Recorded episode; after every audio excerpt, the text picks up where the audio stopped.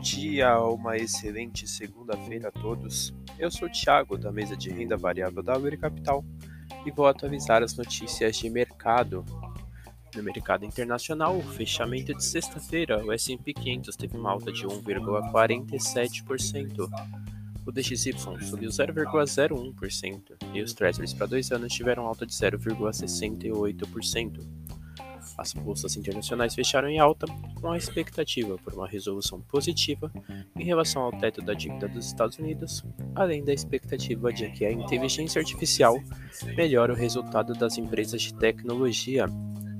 No mercado doméstico, fechamento de sexta-feira, o Ibovespa teve alta de 0,77%. Dom Food caiu 0,77%.